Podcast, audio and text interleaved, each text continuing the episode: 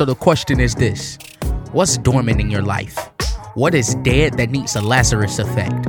What is that thing that seems bigger than you to the point where it's crushing your vision? You've been diagnosed with the sickness? Well, me too.